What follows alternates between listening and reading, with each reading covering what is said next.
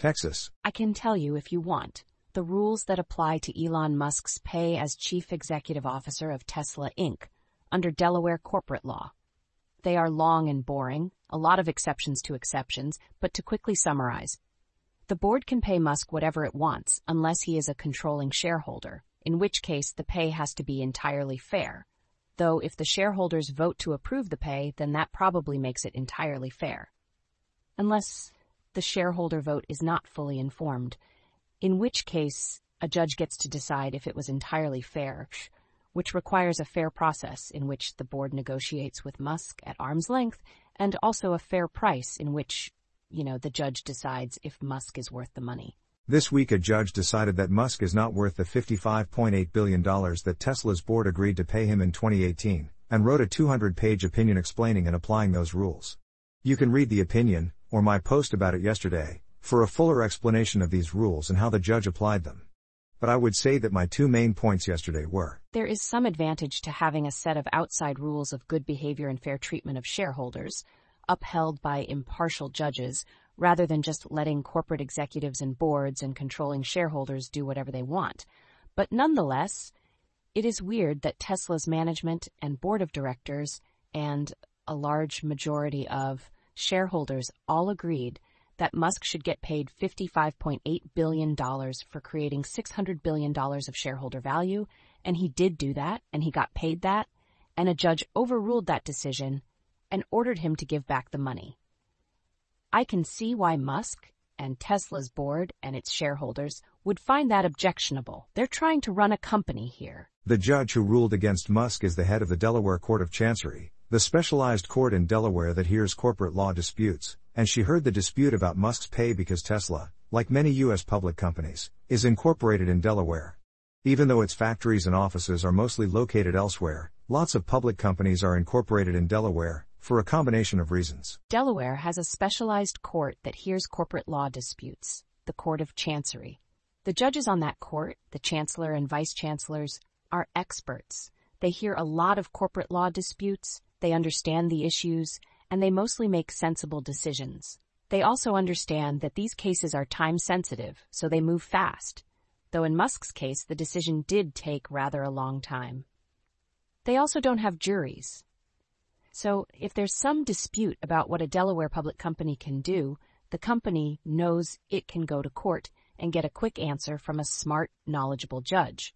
That court has been around for a long time, so there are a lot of precedents, so Delaware law is predictable. I can tell you the rules that apply to Elon Musk's pay, and for each of the debatable terms, controlling shareholder, entirely fair, etc., there are cases that explain how to interpret them. Predictability is very important to public companies. They don't want to go to court to get answers about what they can do. They want to know what they can do in, in advance without getting sued. If you're a Delaware company and you have some gnarly issue, you can call pretty much any big time corporate lawyer and say, am I allowed to do this gnarly thing? And she will go consult Delaware precedents and come back to you with a pretty good answer. Note that in Delaware, as elsewhere, this is largely a matter of judge made law, of precedential rulings interpreting the rules. It's not like the Delaware legislature, or any other state's legislature, sat down and wrote detailed rules about how much a company can pay its CEO. But compared to other states, Delaware's judge made corporate law is more detailed and predictable. In some very general way, Delaware law is pretty business friendly, and specifically pretty friendly to corporate management. If you ask your fancy lawyer, Am I allowed to do this gnarly thing? there's a decent chance that the answer in Delaware is yes. The answer in most other states is I don't know. It's not like the other states have rules against, say, paying your CEO a lot or whatever. But that answer always has a tinge of I don't know, but it's possible that some judge or jury will find this thing distasteful and rule against you. Whereas in Delaware, the judges have been there before and are not easily affronted, and there are no juries.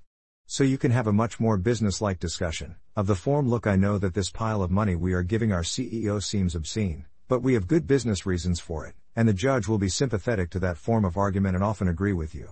Often.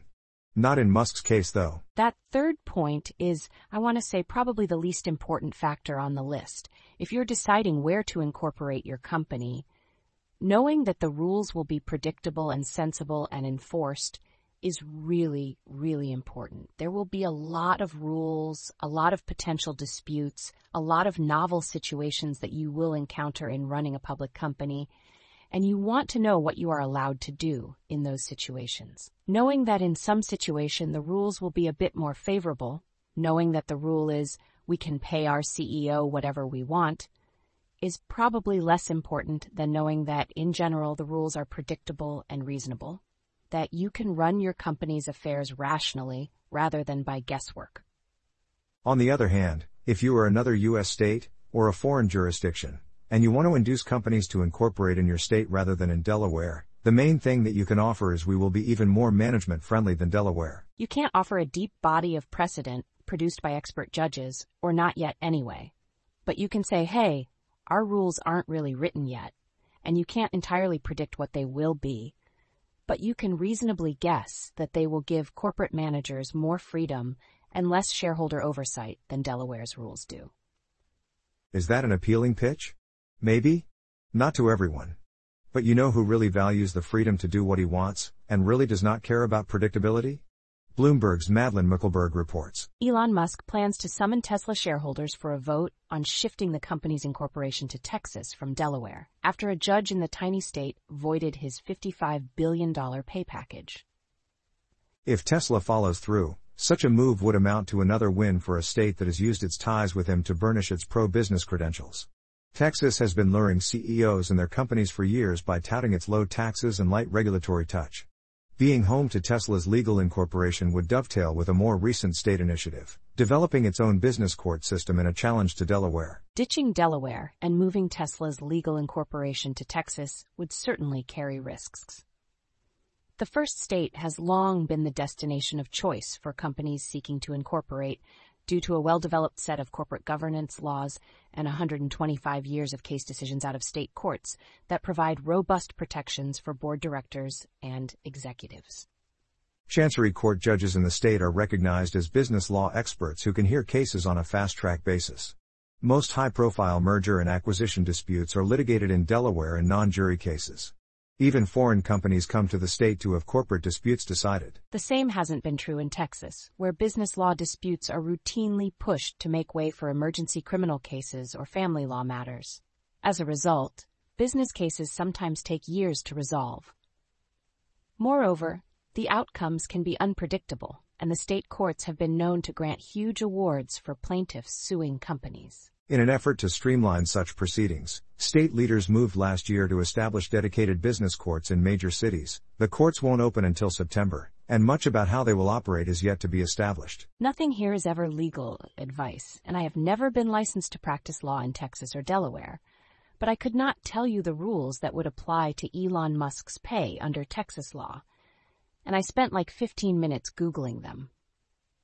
Here is a 1984 federal case under Texas law stating that transactions involving an interested director are subject to strict judicial scrutiny but are not voidable unless they are shown to be unfair to the corporation, which sounds a little like the entire fairness standard that the Delaware judge applied to Musk's pay, but I would not want to speculate on the differences between those standards. You can find articles like The Importance of Independent and Disinterested Directors for Corporate Litigation in Texas, or Fiduciary Duties of Corporate Directors and Officers in Texas but on questions like, what are the rules for what a Texas company can pay its CEO, who is also a 20% shareholder?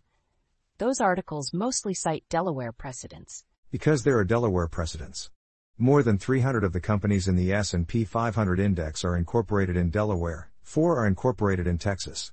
If you have a question about what's allowed under Delaware law, there's a pretty good chance that a Delaware public company has done it and gotten an answer. In Texas the chances are slim. Still, I mean, the bet here for Elon Musk is reasonable. If he moves Tesla to Texas, and then demands that Tesla's board pay him $100 billion to keep a reasonable fraction of his time and attention on Tesla, and Tesla's extremely accommodating board says, sure, whatever you want, and a majority of shareholders approve the pay package, and one disgruntled shareholder sues, and the case goes to Texas Business Court, and the complaining shareholder comes into court citing conflicts of interest and the board's lack of independence, and the Delaware cases on entire fairness, and Elon Musk comes into court saying, well, that may all be true, but what you are missing is that I am Elon Musk. and Texas Governor Greg Abbott is in the first row of spectators with a big sign saying, TX3U Elon. Is the Texas Business Court in its first real high profile case going to say, actually, it's illegal to pay Elon Musk that much? It absolutely is not. That much is pretty predictable. More Tornetta. A couple of other points on this week's Delaware Chancery Court decision in Tornetta v. Musk, invalidating Elon Musk's big pay package. First, the lawyers who represented victorious Tesla shareholders may be in line for a record breaking payout worth hundreds of millions, or even billions, of dollars, reports Sujit Indap at the Financial Times. It is logically possible for a Delaware judge to conclude that 1. Elon Musk's successful efforts, as CEO of Tesla, to take Tesla's market value from $59 billion to $650 billion, were not worth $55.8 billion to Tesla shareholders, but, 2. Some lawyers' successful efforts to make Musk give back the $55.8 billion are worth billions of dollars to Tesla shareholders.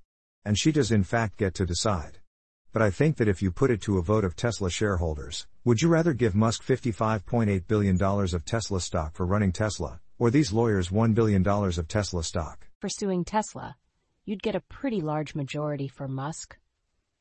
I'm not Musk's biggest cheerleader or anything, but I feel like he has probably done a lot more for Tesla than these lawyers have. Second, can the board just give Musk another big pay package? Part of the problem that the judge found with his 2018 package is that, while shareholders voted to approve it, and while Tesla accurately and completely disclosed its terms to the shareholders, the disclosure omitted some bad details about the conflicted process by which the board approved it. So the shareholder approval didn't exactly work. Could Tesla just try again? Include all the bad disclosure? Attach a copy of the opinion, to be like if you want to read how bad our process was, here you go? Would that solve the problem? At the Wall Street Journal, Stephen Wilmot writes Tesla could appeal the ruling to the Supreme Court of Delaware. Alternatively, it could feasibly take the deal back to minority shareholders with a more explicit set of disclosures regarding Musk's role in influencing it. Hence the question Would Tesla win approval a second time? The company has an unusually high share of individual shareholders, many of whom are also die-hard Musk fans. Insiders and institutions own just 57% of Tesla shares, according to FactSet, compared with more than 70% for the likes of Microsoft, Nvidia, and Alphabet. Some institutional investors have said Musk's extraordinary rewards were due payment for unlikely achievements. But others have been critical, led by proxy advisors Glass Lewis and ISS. I don't know. I assume that Tesla's shareholders would vote to give him the money back. It's a weird dynamic, though. In 2018, when shareholders approved this package, they were promising Musk options worth as much as $55.8 billion if he took Tesla's market capitalization from $59 billion to $650 billion. They gave him a big incentive to encourage him to do something difficult and valuable. But now he's already done it. They don't need to incentivize it anymore. I suppose they could vote on a new package to give him like $500 billion of stock if he takes the market cap to $6 trillion. But that is not quite what he wants. Also, even before this ruling, he was asking for more stock just to not take his best ideas elsewhere. Also, what if the shareholders did approve the pay deal again? Presumably Mr. Tornetta, the disgruntled shareholder who sued in this case, would go back to court. The court would get to review the pay package again, and since Musk is still the controlling shareholder, the review would still be under the entire fairness standard. The fully informed shareholder vote would help. As the judge wrote, Delaware law allows defendants to shift the burden of proof under the entire fairness standard where the transaction was approved by a fully informed vote of the majority of the minority stockholders. But she would still review the pay package for entire fairness. It's just that now the plaintiffs would bear the burden of proving that it's unfair, instead of the board bearing the burden of proving that it's fair but she already ruled that it's unfair.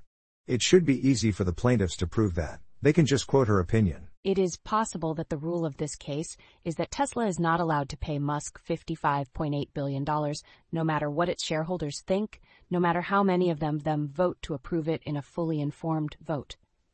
It's enough to make you want to move to Texas. FTX. At some point in early 2022, crypto exchange FTX Trading Limited apparently had an equity value of $32 billion, based on the price it got in a fundraising round. By November 2022, FTX founder Sam Bankman Fried was shopping it around at an equity value of $0. He almost found a buyer at zero, but couldn't quite make it work. FTX had assets, a bunch of crypto tokens, some venture stakes, a surprising amount of Bahamas real estate, and it had liabilities. It owed its customers a lot of crypto tokens, and it had some sort of going concern franchise value. If it kept operating a crypto exchange, it could keep charging fees and making money. In early 2022, the assets seemed to be worth more than the liabilities. And the franchise value, FTX's large steady profits, and the prospect of more in the future as it expanded, was high, leading to a $32 billion equity valuation. In late 2022, the assets turned out to be largely magic beans. The liabilities were high, and FTX's time as a trusted, profitable crypto exchange seemed to be over. The result is that no one was willing to pay to, to take on FTX's assets and liabilities and franchise. Any buyer would have to cash out FTX's customers, and there weren't enough assets to do that. Or, I mean, that's how it seemed. Sam Bankman Fried, before he went to jail, consistently argued that that wasn't true, that if he had had another 24 hours he could have found a buyer to acquire FTX for at least $0 and make all of the customers whole. That has always sounded extremely unlikely, given how carelessly FTX handled customer money and how hideous its balance sheet looked at the time of its implosion.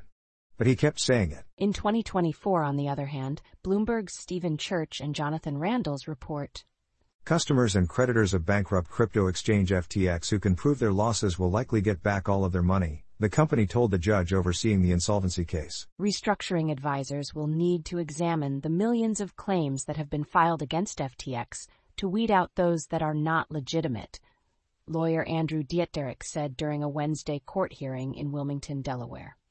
I would like the court and stakeholders to understand this not as a guarantee, but as an objective, Dietderich said. There is still a great amount of work, and risk, between us and that result. But we believe the objective is within reach and we have a strategy to achieve it. In addition, the team overseeing the company has dropped an effort to restart or sell the FTX crypto exchange after concluding it would cost too much, Dietderich said. Advisors ran an exhaustive process to find investors willing to restart FTX.com, but nobody would put up the cash needed to revive the exchange, he said. The costs and risks of creating a viable exchange from what Mr. Bankman Fried left in the dumpster were simply too high, Dietderich said, referencing founder Sam Bankman Fried, who shut down the crypto firm and handed control to insolvency experts in late 2022. That last paragraph says that the franchise value is still $0. It turns out that still, nobody wants to trade on the FTX exchange. Its stream of trading fees is extinguished forever but the pile of magic beans and real estate that FTX had at the end of 2022 turned out to be worth more than its liabilities? The roughly $8 billion hole that FTX's affiliated trading firm, Alameda Research, blew in its balance sheet got filled up? The customer money all turned out to be there? FTX was worth less than $0 in November 2022, but has somehow become far more valuable in bankruptcy? It's weird. There are several explanations for what has changed between November 2022 and now. For one thing, crypto prices collapsed alongside FTX, and by the time Bankman Fried was looking for buyers, the value of its crypto holdings was low. Now crypto prices are up, which helps on the asset side. It should hurt more on the liabilities side. If FTX owes customers Bitcoin, that debt is worth more now than it was in 2022. Except that that's not how the bankruptcy accounting works. FTX's bankruptcy plan provides for the valuation of claims in US dollars as of the petition date, November 11th, and payment in cash. If FTX owed you one Bitcoin before it collapsed, now it owes you roughly $17,000, the value of a Bitcoin on November 11th, 2022. If FTX had one Bitcoin before it collapsed, now it has about $43,000, the value of a Bitcoin today. If FTX had enough bitcoins to pay off half of its customers' claims in 2022, now it has enough to pay off all of them. I'm not sure that's the main mechanism. By the time of its collapse, FTX didn't really have much Bitcoin. Its crypto holdings were largely SAM coins associated with Bankman Fried that have not recovered nearly as much value. But a big chunk of FTX's holdings were in Solana, which has rallied a lot. And FTX's bankruptcy estate apparently dumped $1 billion of the Grayscale Bitcoin exchange traded fund this month, profiting from the rise in Bitcoin prices since 2022.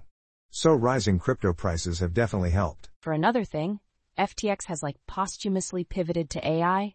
In April 2022, Bankman Fried invested $500 million of FTX Alameda's money into Anthropic, a somewhat obscure artificial intelligence startup.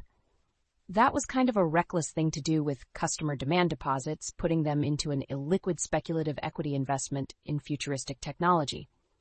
It did work out, however. AI is huge now, Anthropic is a big player, and FTX's stake is probably worth billions of dollars. Bankman Fried's whole shtick for most of his career was about taking terrifying risks that somehow worked out.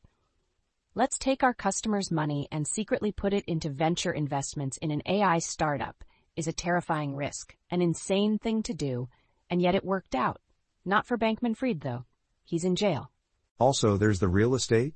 Generally speaking, FTX seems to have siphoned off a ton of money into fancy apartments for its executives, big vanity investments in their friends' companies, inflated endorsement deals with celebrities, and other reckless spending.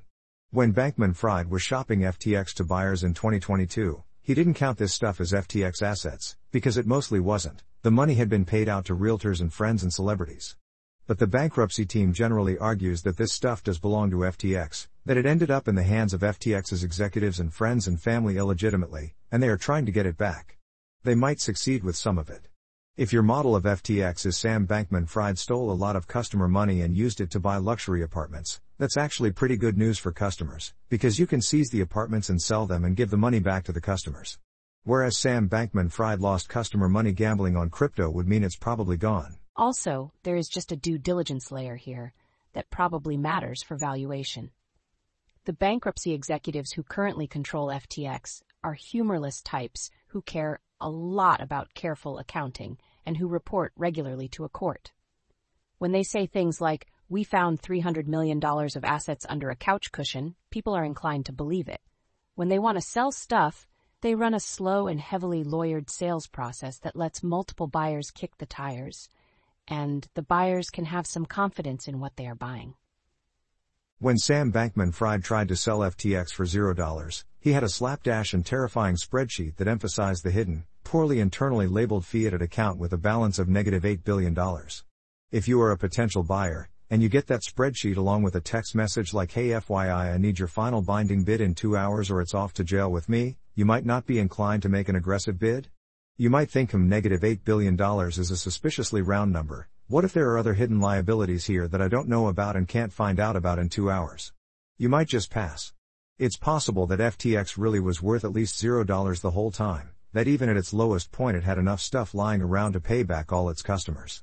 It's just that Sam Bankman Fried was in no position to make anyone believe that. You can get paid for not farming wind. Everything is like this, huh? Dozens of British wind farms run by some of Europe's largest energy companies have routinely overestimated how much power they'll produce, adding millions of pounds a year to consumers' electricity bills, according to market records and interviews with power traders. These extra costs are linked to a growing problem with Britain's outdated electricity network. On blustery days, too much wind power risks overloading the system, and the grid operator must respond by paying some firms not to generate. This curtailment costs consumers hundreds of millions of pounds each year. Adding to that expense, some wind farm operators exaggerate how much energy they say they intend to produce, which boosts the payments they receive for turning off, according to nine people, traders, academics, and market experts most of whom agreed to discuss this controversial behavior only on condition of anonymity. In effect, they said, the grid has paid some wind farms not to generate power that they wouldn't have produced anyway. That's from Bloomberg's Gavin Finch, Todd Gillespie, Eric Fan, Jason Grotto, and Sam Dodge. The basic fact of climate markets is that you can get paid for not doing stuff that damages the environment, which is philosophically perplexing and has all sorts of baseline and measurement problems. But then a secondary fact is that you can also occasionally get paid for not doing even the green stuff. Sometimes it's good to generate electricity without using fossil fuel, but sometimes it's even better not to generate electricity without using fossil fuel. Everything is securities fraud. If a door flies off an airplane in midair, is that securities fraud? Say it with me now. Rhode Island's general treasurer filed a class action lawsuit against the Boeing company on Tuesday, alleging it betrayed the trust of the state's pensioners. Filed in a U.S. District Court in Virginia, the civil case comes less than a month after a door plug blew out on a Boeing 737 MAX 9 mid-flight and a string of other mishaps raised concerns about the company's planes. The suit alleges Boeing issued false and misleading statements to the market about its safety lapses. The suit alleges Boeing assured investors it was focused on safety after MAX plane crashes in 2018 and 2019 killed 346 people. See, the problem is that Boeing said it was trying to build safe planes, but in fact was building planes whose doors fly off. From the complaint, the class period starts on October 23, 2019, when defendants boasted that Boeing was making steady progress on its top priority, the safe return to service of the 737 MAX.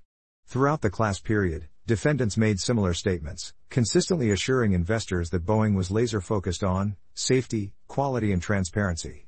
Defendants also claimed that Boeing did not make trade offs between safety and profit, and that safety has always been the priority and that will continue to be at Boeing. Unbeknownst to investors, statements such as those above were false and misleading, because Boeing failed to disclose that it had been prioritizing its profits over safety, which led to poor quality control standards in the production of its commercial aircrafts, such as the 737 MAX, resulting in a heightened risk of manufacturing flaws, which could render the company's new airplanes unsafe.